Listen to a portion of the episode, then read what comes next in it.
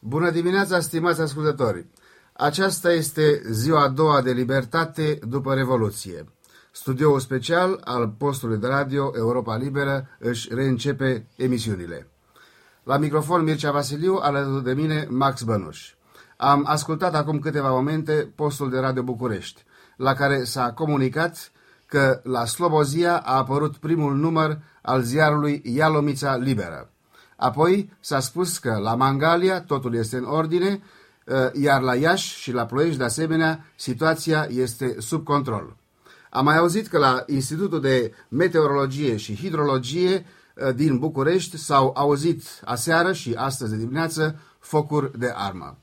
Deocamdată, noi vom continua programul, vom începe programul de astăzi dimineață cu o corespondență a lui Nestor Ateș din Statele Unite. Evoluția situației din România este urmărită în continuare cu mare atenție atât de forurile guvernamentale americane cât și de publicul american.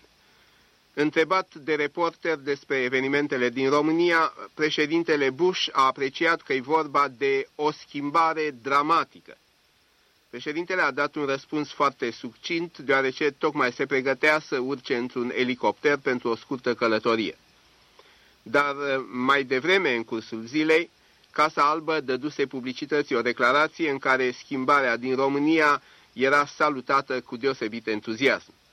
Pe de altă parte, la întâlnirea sa zilnică cu presa, purtătorul de cuvânt al Departamentului de Stat, Richard Boucher, a scos în evidență caracterul fluid al situației. Este prea devreme, a spus domnul Boucher, să se vorbească în termeni categorici despre care va fi evoluția imediată a evenimentelor. Dar sperăm că evenimentele vor continua să urmeze cursul spre libertate și reforme foarte necesare, care este direcția pe care poporul român a ales-o în mod clar. Statele Unite așteaptă cu nerăbdare să coopereze cu un guvern român care este angajat să asigure libertate și dreptate pentru poporul său, a declarat purtătorul de cuvânt. El a mai subliniat că Statele Unite salută răsturnarea regimului brutal al lui Ceaușescu, care a fost rezultatul luptei persistente și curajoase a poporului român. Românii, a relevat el, au cucerit această victorie cu mari riscuri și în pofida unei represiuni sângeroase. Una din întrebările imediate la care administrația trebuie să se gândească este ce ajutor ar putea oferi României. Purtătorul de cuvânt al Casei Albe spunea că, îndată ce se fac reforme, se va lua în considerare acordarea unui ajutor, în primul rând în alimente și produse de primă necesitate. La Departamentul de Stat s-a precizat că nu s-au luat încă decizii în această privință, dar că se poate aștepta ca guvernul american să trateze problema unui ajutor pentru România în același mod în care a făcut-o pentru alte țări este europene când acestea au uh, pus capăt dictaturii totalitare. Întrebat dacă Statele Unite vor recunoaște noul guvern ce se formează la București, purtătorul de cuvânt a relevat că, în general, America recunoaște state și nu se pune problema recunoașterii de câte ori se schimbă guvernul într-o țară sau alta. Așteptăm să stabilim relații și să cooperăm cu noul guvern, a spus el. Cât despre actualul ambasador român la Washington, Ion Stoichici, juriștii Departamentului de Stat au stabilit că el rămâne cumva în funcție atâta vreme cât nu se primește o notificare din partea noului guvern român că a fost numit un alt ambasador un grup numeros de demonstranți români în fața ambasadei române de aici din Washington și-au exprimat uh, intenția de a ocupa sediul ambasadei și a-i alunga pe diplomații care au reprezentat până acum regimul Ceaușescu. Poliția îi ține însă pe demonstranți la o anume depărtare de intrarea în clădire. Nestorateș, Washington tot din Statele Unite, transmitem în continuare un interviu cu Liviu Cangeopol, scriitorul Liviu Cangeopol. În aceste clipe istorice, ce sentimente te încearcă? Ai luptat pentru aceste clipe? Visul tău de dizident cunoscut este pe cale de a se împlini. Ce, ce sentimente încerci în această clipă? De ani de zile am sperat la prăbușirea uh, clanului Ceaușescu și la risipirea sistemului comunist din România. Și de doi ani de zile am luptat efectiv, după, cu mijloace proprii, prin arme intelectuale, le-aș spune, pentru înfăptuirea acestui vis. Acum sunt cuprins de o emoție puternică pentru că trăim un uh, moment istoric, un moment care cu siguranță va schimba viața României. România de mâine nu va mai fi niciodată cea care a fost până acum. Cum va evolua situația în uh, viitor, Liviu? Este greu de pronosticat cum va evolua situația în România. Asta depinde acum, într-adevăr, poate pentru prima oară după 45 de ani, numai de cei din țară. Nu, nu va mai fi o influență a terorii, a securității, a serviciilor secrete și a uh, limbajului de lemn al partidului, oamenii vor putea spune ceea ce gândesc și vor putea face ceea ce vor. A făcut parte în țară dintr-un grup uh, de dizidenți de la Iași. Trebuie să-l numim pe Dan Petrescu, despre care nu știm în această clipă absolut nimic. Uh, nu știm care este soarta, de altfel, în general, nu știm ce se întâmplă în Iași.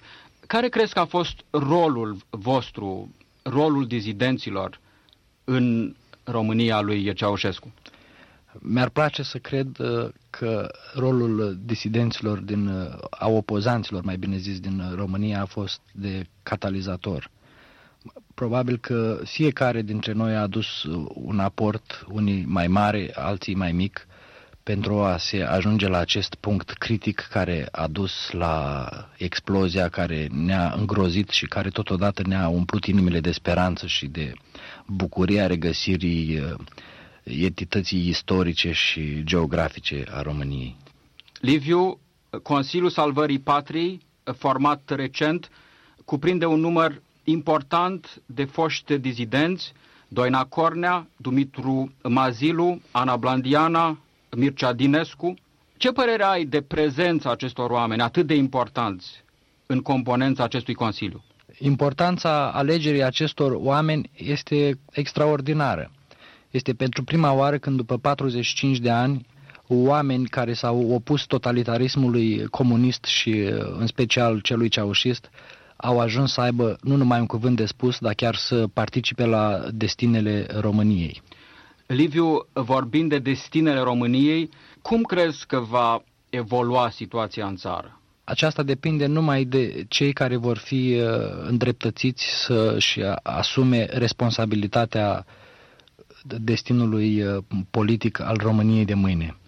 Din punct de vedere cultural, după atâția ani de cenzură și de represiune, cum vezi uh, evoluția culturii române? Intelectualii din România au o mare datorie față de, de cultura română. Dacă poporul român și-a spălat acum multe din păcatele pe care le-a datorat uh, obedienței cu care au, uh, de care au dat dovadă atâta timp, deci au spălat aceste păcate prin uh, sângele care a curs, prin victimele care au fost făcute de călăi ceaușiști, de vețile pierdute, nevinovate, de copiii care au fost masacrați și studenții împușcați. Intelectualitatea română trebuie să, să dea dovadă că a înțeles acest moment istoric și să-și recunoască greșelile și să ajute din plin la redresarea morală, culturală, economică și politică a României de azi. Care va fi rolul intelectualului în această redresare? Intelectualul este dator să să îndrume, este dator să deschidă ochii celor mulți, este dator să arate ce este bine și frumos, este dator să slujească adevărul. Ați ascultat, stimați ascultători, un interviu cu scriitorul și dizidentul Liviu Cangiopol. Acum în acest moment, postul de Radio București lansează un apel. Se spune că armata și poporul sunt stăpâne pe situație. Că, în continuare, se spune că cuiburi izolate de disperați care încearcă să distrugă ce am făurit nu vor reuși să o facă. Se cere populației să acționeze împotriva acestor uh, izolați, acestor rătăciți care vor să ne distrugă cuceririle noastre. Din Australia, stimați ascultători, care ascultați în prezent uh, studioul special al postului de Radio Europa Liberă, Asociația Românilor ne-a anunțat că strâng bani pentru a trimite plasmă, medicamente, antibiotice și sânge în conserve în România. Uh, în continuare, să ascultăm un scurt mesaj.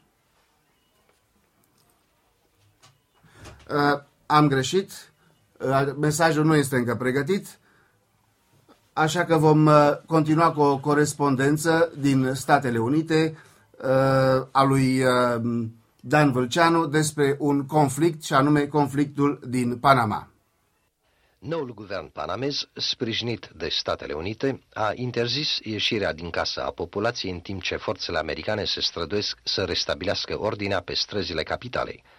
Interdicția a constituit primul act oficial al noului guvern de sub conducerea președintului Guillermo Endara, dar ea nu pare să fi avut un efect imediat asupra jefuitorilor de magazine.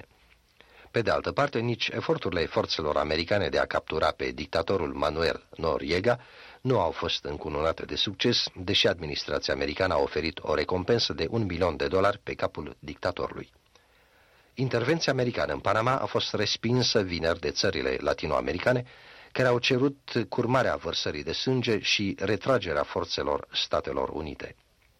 Între timp, președintele Bush a informat Congresul că amploarea și durata operațiilor militare din Panama nu poate fi pronosticată. Potrivit legii declarării războiului, președintele Statelor Unite este obligat să informeze Congresul în mod oficial de fiecare dată când utilizează forțele militare. Într-un mesaj scris, președintele Bush a acuzat pe dictatorul panamez Noriega de a fi ordonat comiterea de acte brutale împotriva americanilor și a adăugat că viețile cetățenilor americani din Panama erau amenințate din ce în ce mai mult.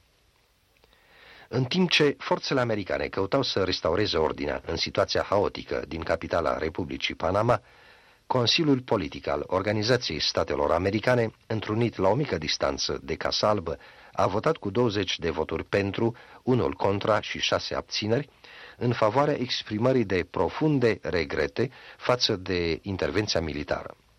Singurul vot împotriva rezoluției a fost cel al Statelor Unite.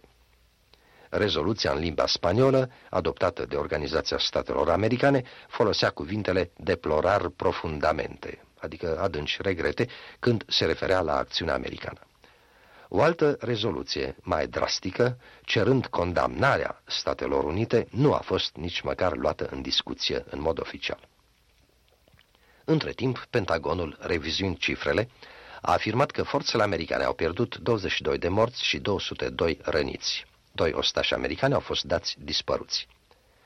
Avioanele americane au adus între timp înapoi în patrie corpurile neînsuflețite ale ostașilor căzuți în Panama.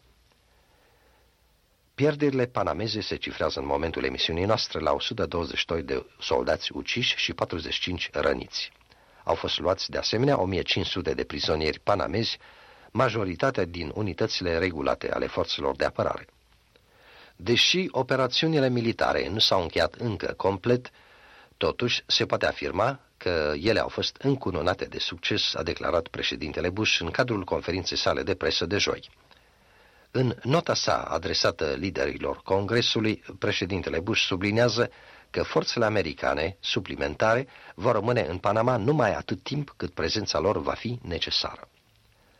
Senatorii John Warner, republican din Virginia, și Christopher Dodd, democrat din Connecticut, au apelat la celelalte țări membre în Organizația Statelor Americane să recunoască noul guvern panamez.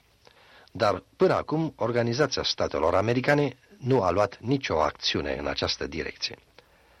Mă bucur de sprijinul larg al populației panameze, a declarat domnul Endara.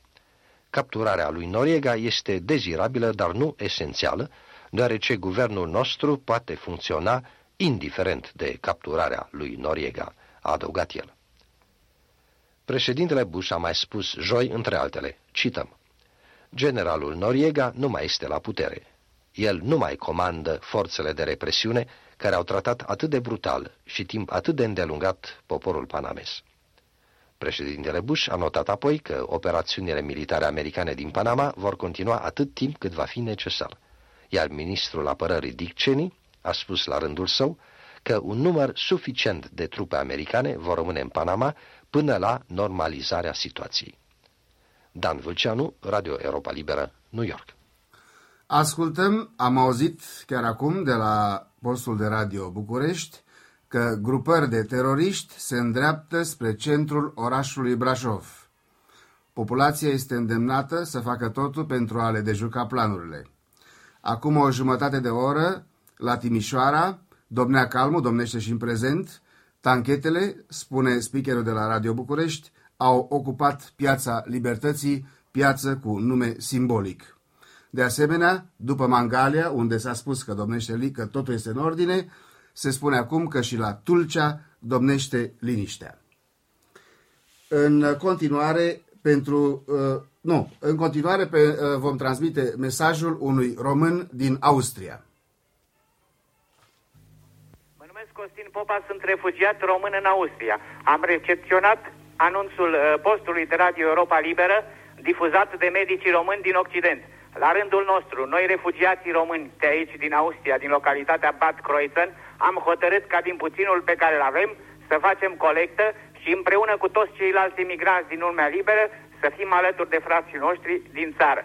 Pentru acest lucru avem rugămintea la dumneavoastră să difuzați anunțul nostru în limba română pentru ca toți românii din Austria să poată lua legătura cu noi. Adresa noastră este Costin Popa, pensiunea Eichinger, Neuaigen 1, Bad Kreuzen, număr de telefon 72 66 62 25.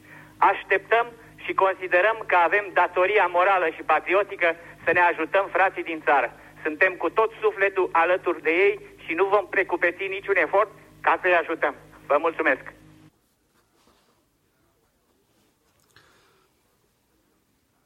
Pentru cei care vor să ajute România, anunțăm din nou conturile bancare. Uh, nu vă anunțăm acum conturile bancare, vom, vă vom anunța aceste conturi după un interviu pe care îl transmitem acum în întregime. Este vorba de un interviu pe care Nestor Rateș l-a avut cu Sergiu Verona. Sergiu Verona este un expert în probleme uh, sovietice, el a fost redactor la Ager Press și a studiat în Uniunea Sovietică. Vă dăm legătura cu Washington. La microfon Nestor Rateș. Stau de vorbă cu Sergiu Verona, fost cercetător științific la Institutul de Științe Politice din București, specialist actualmente în probleme sovietice și est-europene la Școala de Înalte Studii Internaționale a Universității Johns Hopkins, cu sediul aici la Washington. Uh, Sergiu Verona este un bun cunoscător al realităților românești și uh, ne poate oferi unele idei, gânduri și explicații cu referire la ceea ce se întâmplă acum în țară. Sergiu, în primul rând, cum îți explici această explozie de violență? Ai fi putut-o prevedea Acumularea este îngrozitor de mare ca o lege fizică și ceea ce s-a întâmplat acum este un fenomen politic uh, explicabil și care s-a mai întâlnit de-a lungul istoriei și a istoriei recente.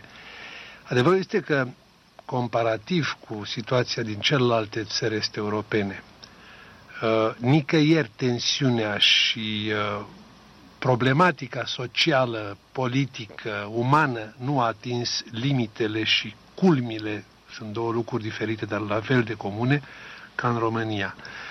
Toate analizele de specialitate subliniau că situația României este, într-adevăr, în, uh, la punctul cel mai scăzut și că limitele de suferință a populației uh, sunt inegalabile. Din acest punct de vedere, da, ca să răspund la întrebare, da, credeam și uh, bănuiam că lucrurile vor, vor fi în felul acesta.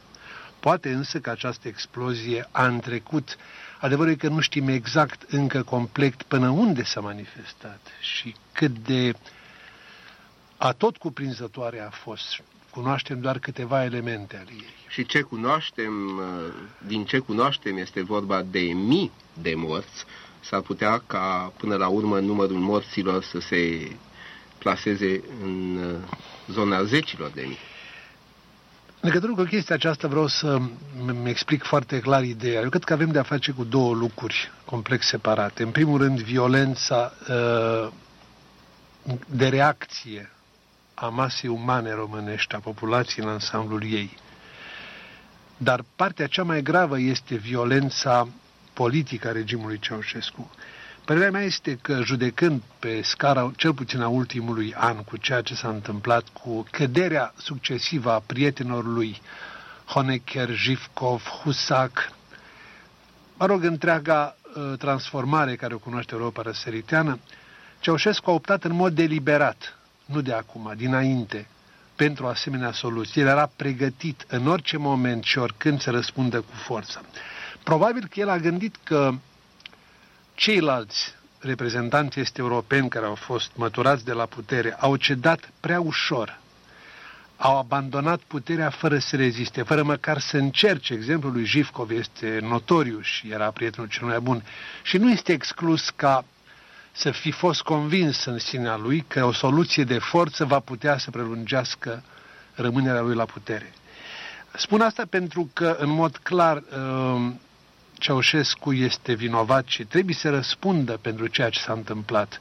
Nu uita că el a părăsit Bucureștiul, vista lui faimoasă spre Teheran, unde s-a închinat la mormântul lui Comeini, uh, după ce la Timișoara lucrurile începuseră și după ce evenimentele au avut loc.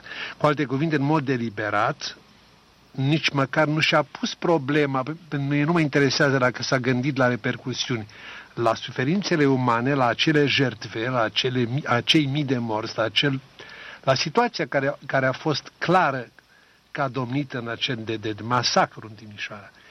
Asta înseamnă că este vorba de o politică și de o poziție deliberată, ceea ce poate să explice de altfel și aceste încercări de uh, răsturnare a lucrurilor deja cucerite, aceste trupe, așa zis, loiale lui Ceaușescu. Sunt loiale lor înșine. Probabil uh, sunt uh, forțe ale securității uh, compuse din cei oameni care se tem de răzbunarea poporului, îmi imaginez. Sunt câteva precedente, nu mă refer la 56. E o situație cu totul ieșită din comună. Să mă refer la, într-adevăr, la modul în care, în mod, spunem, civilizat și cu mănușă a fost tratată securit- corespondenta securității și a acestor forțe în Germania, și în alte țări, și în, vorbesc în Germania răsăriteană, și probabil că trebuia contat pe faptul că celălalt, că aceste forțe care se opun actualelor schimbări, într-adevăr își uh, pun în cumpănă soarta proprie. Este o problemă într-adevăr reală. Există vreo șansă ca aceste uh, forțe de securitate care se opun unei schimbări să reușească? Uh, practic, nu. Și nu pe mai multe puncte de vedere. În primul rând, în mod obiectiv, uh, răbufnirea împotriva regimului Ceaușescu a avut loc, a fost un fenomen național, un fenomen larg, un fenomen tot cuprinzător. Acest lucru nu poate fi tăcut cu plăc, nu poate fi omorât un popor întreg. Exclus. Doi, uh, forțele care i-au fost apropiate și așa zis credincioase nu cred că sunt convinse că o revenire a regimului ar putea să le salveze situația pe termen lung și mă îndoiesc că aceste forțe vor rămâne, așa zis, loiale lui Ceaușescu. În al rând, în mod clar, Ceaușescu nu mai este la putere în acest moment. O reinstalare a lui cu forța în actualele condiții nu o văd posibilă și nu o cred realistă, pentru că aceasta deschide calea unui război civil. Dar suntem într-un război civil, nu-i așa? Nu, cred că este un moment de revoluție, un moment de totală schimbare a situației sociale. Este o luptă a tuturor contra unuia, unei minorități politice. Eu nu cred că, dincolo de cei care își apără existența din motive de teamă pentru ceea ce au făcut, există o loialitate politică, militară sau, nu, nu mai discut de logică, față de Ceaușescu. Mă îndoiesc de acest nu știm exact uh, cine guvernează în prezent România. Despre Corneliu Mănescu se spune că ar fi în fruntea unui guvern. Uh, se mai uh, include în acest guvern sau în frontul salvării naționale și uh, Iliescu și alte persoane care au fost sau încă mai sunt membri ai Partidului Comunist. E adevărat, persoane care s-au opus, i s-au opus lui Ceaușescu cu uh, mulți ani în urmă. Uh, dar situația din România este foarte diferită de situația din RDG sau din Cehoslovacia sau din Bulgaria. Aici avem de-a face cu violențe, avem de-a face cu mii de morți. Este oare posibil ca să-i succeadă lui Ceaușescu un guvern dominat tot de comuniști, chiar dacă ar fi comuniști buni, să-i zicem? În primul rând, nu știu ce înseamnă comuniști buni, dar nu despre asta e vorba. Cred că asemănarea cu Europa răsăriteană uh, presupune, după câte înțeleg, că există un fel de diviziune între cei care au fost la putere și cei care au venit cu încercări de păstrare a unor organisme politice. În cazul României, după părerea mea, a existat o cu totul altă diviziune. A existat grupul Ceaușescu și cei care îl sprijineau și restul. În acest rest se încadra Partidul Comunist Român, intelectualitatea. Uh, nu cred că a făcut cineva mai mult rău acestui partid decât Ceaușescu. Și nu cred că acțiunile lui au avut ceva comun cu niște acțiuni declarate. Nu vreau să justific Partidul Comunist, nu asta este scopul discuției noastre. De care eu cred că problema moștenii unui nou regim cu anumiți membri ai Partidului Comunist sau membri care au calitatea de comuniști, uh, dar provin, după cum se știe, din zone diferite și din interese diferite, cel puțin pentru o perioadă de timp, mi se pare logică. După cum mi se pare foarte interesant alegerea lui Mănescu de a, fi, de a reprezenta acest, acest moment.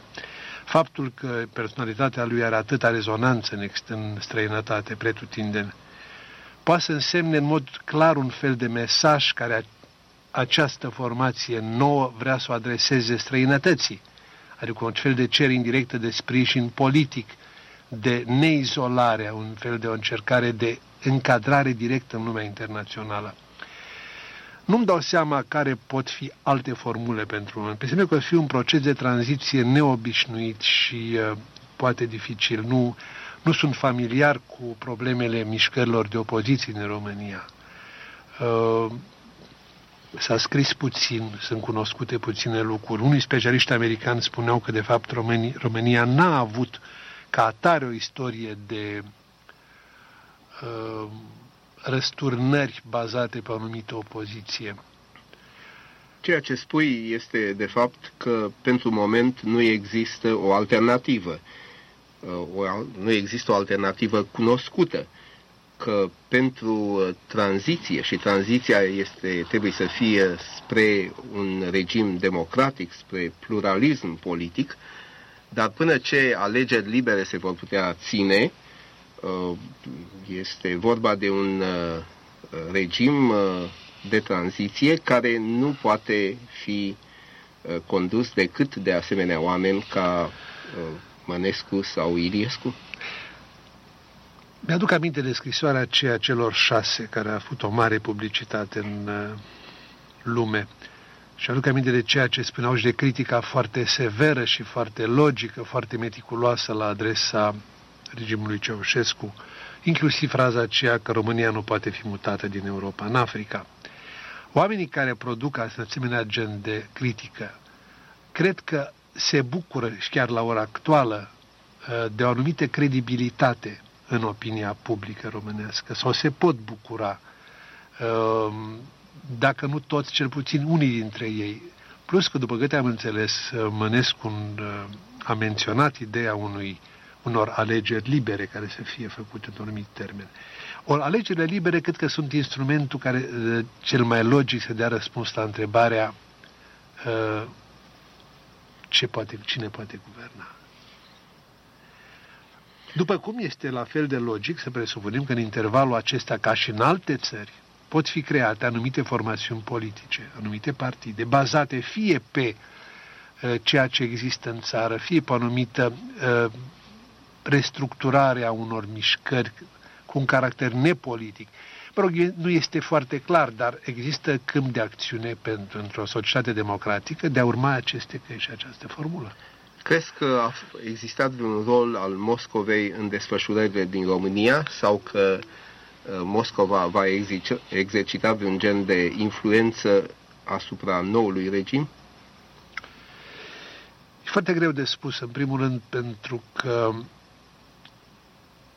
a judeca acțiunile Moscovei la ora actuală nu trebuie făcut numai după declarații. Presa sovietică a devenit un instrument foarte important de analiză și uitându-mă la ceea ce a transmis corespondentul TAS-ului din București în perioada cu masacrul de la Timișoara și în aceste zile, nu fac deosebirea și nu cred că este vorba de o țară care poate fi considerată ca simpatizat cât de cât cu rămășițele regimului Ceaușescu, drept care cred că influența Moscovei va fi o, poate fi o influență stabilizatoare pentru acest moment. Toată istoria relațiilor româno-sovietice apare într-o altă, într-o altă lumină, de la o țară care uh, nu s-a făcut cunoscut în României decât ca o țară opresoare, o țară care a mutilat uh, întreaga viață politică românească, cel puțin al doilea război încoace, acțiunile Moscovei la ora actuală, judecând după corespondența cu alte acțiunile lor în alte părți, poate fi o influență cel puțin, ca să folosesc exact cuvântul cel mai corect, să nu fie destabilizatoare. Cât privind problema noului regim, în primul rând răspunsul trebuie văzut care va fi noul regim. Presupunând că este cel uh, pe care, uh, se, care se formează în prezent sub conducerea lui Corneliu Mănescu. În primul rând, uh, ca să răspunzi exact la treaba aceasta, trebuie să spui întrebarea care este interesul unui regim român, să fie, să se bucure neapărat numai de asistența morală și politică sovietică sau să se bucure de o asistență echidistantă din partea tuturor țărilor lumii. Eu aș opta pentru această idee. Și în măsura în care sovieticii nu vor face dificultăți și vor lăsa României libertatea de acțiune și libertatea de acțiune înțeleg până aceasta sfera politică, economică, inclusiv o anumite opțiuni pe termen lung ale țării ca atare, dacă nu uh, va dacă va respecta în aceeași măsură în care a declarat că va respecta opțiunile Ungariei, de pildă, spre o formulă de neutralitate, în acest caz, uh, da, cred că ar fi o binevenită. Mulțumesc, Sergiu Verona. Interlocutorul meu a fost uh, Sergiu Verona, fost cercetător științific la Institutul de Științe Politice din București, actualmente specialist în probleme sovietice și este europene la Școala de Înalte Studii Internaționale a Universității Johns Hopkins de aici din Washington. Tot de la postul de Radio București aflăm în această a doua zi de libertate, după căderea clanului Ceaușescu, știri mai bune și știri mai puțin bune. De exemplu, Hunedoara are nevoie de ajutoare, unde oamenii poartă lupte grele. În schimb, la Constanța, unde se încarcă și se descarcă 50 de nave, activitatea se desfășoară normal. S-au descărcat cărbune, fosfați și alte produse necesare bunei funcționări a industriei. S-au luat măsuri pentru paza instalațiilor portoare. S-a adresat un apel către comandamentele locale ale Frontului Salvării Naționale pentru informații din toată țara, în așa fel încât să fim informați, dumneavoastră să fiți informați cum stă situația la fața locului, ca de exemplu la Hunedoara, unde se spune că este nevoie de ajutor, deoarece oamenii, din nou, repet, poartă lupte grele. Anca Petrescu, vrei să ne spui ceva? Radio București mulțumește cetățenilor plini de abnegație care s-au strâns în jurul televiziunii și postului de radio și împiedecând astfel pe cei puțini fanatici care mai luptă pentru clanul Ceaușescu să se împotrivească forțelor care se străduiesc să stabilească democrația în țara noastră. Radio București cere cetățenilor care sunt în jurul clădirii să rămână pe poziție. Din când în când se transmite apelul Frontului Național care spune că după înlăturarea clanului Ceaușescu, se dizolvă toate structurile de putere ale acestui clan și promite, își ia angajamentul să readucă democrația și abundența în țara noastră. Aș vrea să uh, repet și eu numerele de telefon date de Radio București pentru cei care trebuie să transmită mesaje sau să dea informații despre situația din țară. Cele două numere sunt 144535 140361. Repet, 144535 140361. În privința altor ajutoare pentru România, deci pentru ajutoarele în bani pentru România, vom anunța din nou conturi bancare. Sunt Dan Ursulescu din Düsseldorf. Cer ca să comunic comunității persoanelor de origine română din uh, Germania Federală numerele de conturi la băncile la care pot face donații pentru livrările de medicamente spre România. Primul cont este contul lui Deutsches Rotes Kreuz, contul 41, 41, 41, deci de 3, de 3 ori 41, Stichwort Rumänien. Contul acesta este la toate băncile și șparcase din Germania Federală. Al doilea cont este contul organizației Malteser Hilfsdienst la Pax Bank, PAX Bank, din Köln, contul număr 666, 666, Stichwort Rumänien, Bankleitzahl 370 601 93. Repet, Pax Bank din Köln 666, Stichwort Rumänien, Bankleitzahl 370 601 93. Țin să adaug că mi, mi s-a spus la aceste două organizații de ajutor că o donație de bani este cel mai bun ajutor pe care îl pot face în momentul de față persoanele de origine română din străinătate. Este cel mai bun ajutor pe care îl pot da României la ora actuală. Vă mulțumesc! Avem, stimați ascultători, în continuare un mesaj. Sunt von Bacinski din Nürnberg, de, de origine română. Mă adresez organelor militare din România să ia măsuri urgente pentru securitatea vieții deținuților politice opilie. Petre Mihai Băcanu, Anton Uncu, Creangă, Chiroiu, care sunt în pericol să fie executați în închisorile românești. Mă bucur că am auzit că la Budapesta, în fruntea Comitetului Român, se află o rudă a mea, Ecaterina Bacinski, pe care o rog să ia legătura cu mine la Nürnberg, la telefonul 425800. Vă mulțumesc! Încă un apel cu privire la un cont de bancă. Aici inginerul Aurel Onciul, de la Nürnberg. Am auzit apelul dumneavoastră pentru ajutorarea populației din România. Am deschis astăzi un cont la bancă. Banca Commerzbank Nürnberg, cont 575778. Azi, la ora 18, avem o întrunire mare la Lorenzkirche cu toate naționalitățile conlocuitoare din România și vom încerca să adunăm cât mai mult pentru ajutorarea populației din România. Vă ascultăm cu, tot, cu toții cu înfrigurare și sperăm că în curând vom putea să plecăm în România să-i ajutăm personal pe cei năpăstuiți. Am trăit 20 de ani la Timișoara și de-abia aștept să-mi revăd prietenii și ajutărăm rânile și mizeria lor. Max Bănuș, te rugăm să ne faci o scurtă cronologie a evenimentelor din România. Voi începe cu începutul. În 1947, comuniștii preiau puterea. În 1965, liderul stalinist Gheorghe Gheorghiu Dej moare Nicolae Ceaușescu, cu șiretenia și abilitatea sa cunoscută, preia el puterea. 1968, Ceaușescu refuză să trimeată trupe în Cehoslovacia.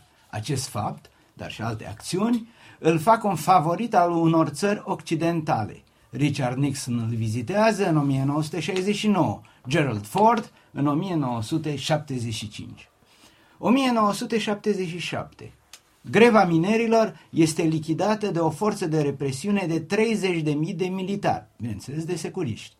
Liderii grevei sunt arestați, unii dispar cu desăvârșire. 1982. Mari verificări și excluderi din partid. Noiembrie 1987. O mare manifestare a salariaților din Brașov, care nu mai pot suporta mizeria și lipsurile. Liderii acestei mișcări sunt arestați și unii dintre ei, de asemenea, dispar cu desăvârșire. 20 noiembrie 1989. Deschiderea celui de-al 14-lea congres al Partidului Comunist Român. Nicolae Ceaușescu declară că în niciun caz nu va introduce în România reformele introduse în Ungaria, Uniunea Sovietică, Polonia, RDG sau Cehoslovacia. Țara noastră, declara atunci Ceaușescu, va atinge noi vârfuri ale civilizației, iar visul de aur al comunismului va fi realizat. 25 noiembrie 1989. La încheierea Congresului, Ceaușescu scoate în evidență, citez, unitatea de fier a partidului și a poporului. Congresul se încheie fără niciun fel de modificare a conducerii partidului și a statului. 3 decembrie 1989. În fața biroului politic, Ceaușescu afirmă că partidul a făcut greșeli, anunță că se vor face modificări în economie și că guvernul va lucra mai bine. Reforme politice nu se vor face însă. 17 decembrie 1989, acțiunile securității împotriva pastorului Laslo Tăcheș provoacă o manifestație uriașă la Timișoara, manifestație care se transformă într-o puternică demonstrație politică. Sunt mici ciocniri, se înregistrează câțiva răniți. A doua zi însă, unitățile de represalii trag în Timișoara, trag în mulțime, ucid și se înregistrează un număr mare de victime, cum este normal când trupele de securitate au tras cu arme automate în oameni nenarmați. La, în 20 decembrie, 10.000 de demonstranți, cel puțin, în Timișoara, manifest, se manifestă neîmpiedicați. Strigătele, jos criminalul de Ceaușescu, se aud din ce în ce mai des. În 21 decembrie, adică alaltăieri, nu? Încep manifestațiile în București. Trupele de securitate trag în lume. Tancurile trec peste manifestanți. În sfârșit, dragi ascultători, ce a fost astăzi știți prea bine din reportajele postului de radio București. Această ultimă afirmație am putut să o fac acum pentru prima dată în ultimii 40 de ani. Mircea Vasiliu. Studio postului de radio Europa Liberă, la microfon Mircea Vasiliu, alături de Anca Petrescu și Max Bănuș. Înainte de buletinul de știri, aș vrea să fac o scurtă recapitulare a celor auzite de la postul de Radio București în acest interval de o oră. Grupuri de teroriști se îndreaptă spre centrul orașului Brașov. Hunedoara are nevoie de ajutoare unde oamenii poartă lupte grele. La Institutul de Meteorologie și Hidrologie de la București s-au auzit focuri de armă aseară și astăzi de dimineață. La Iași și Ploiești situația se află sub control. La Mangalia totul este în ordine. La Constanța descărcarea și încărcarea navelor se desfășoară normal. La Tulcea domnește liniște. La Timișoara domnește calm, unde tanchetele au ocupat piața libertății. În sfârșit, la Slobozia a apărut primul număr al ziarului Ialomița Liberă.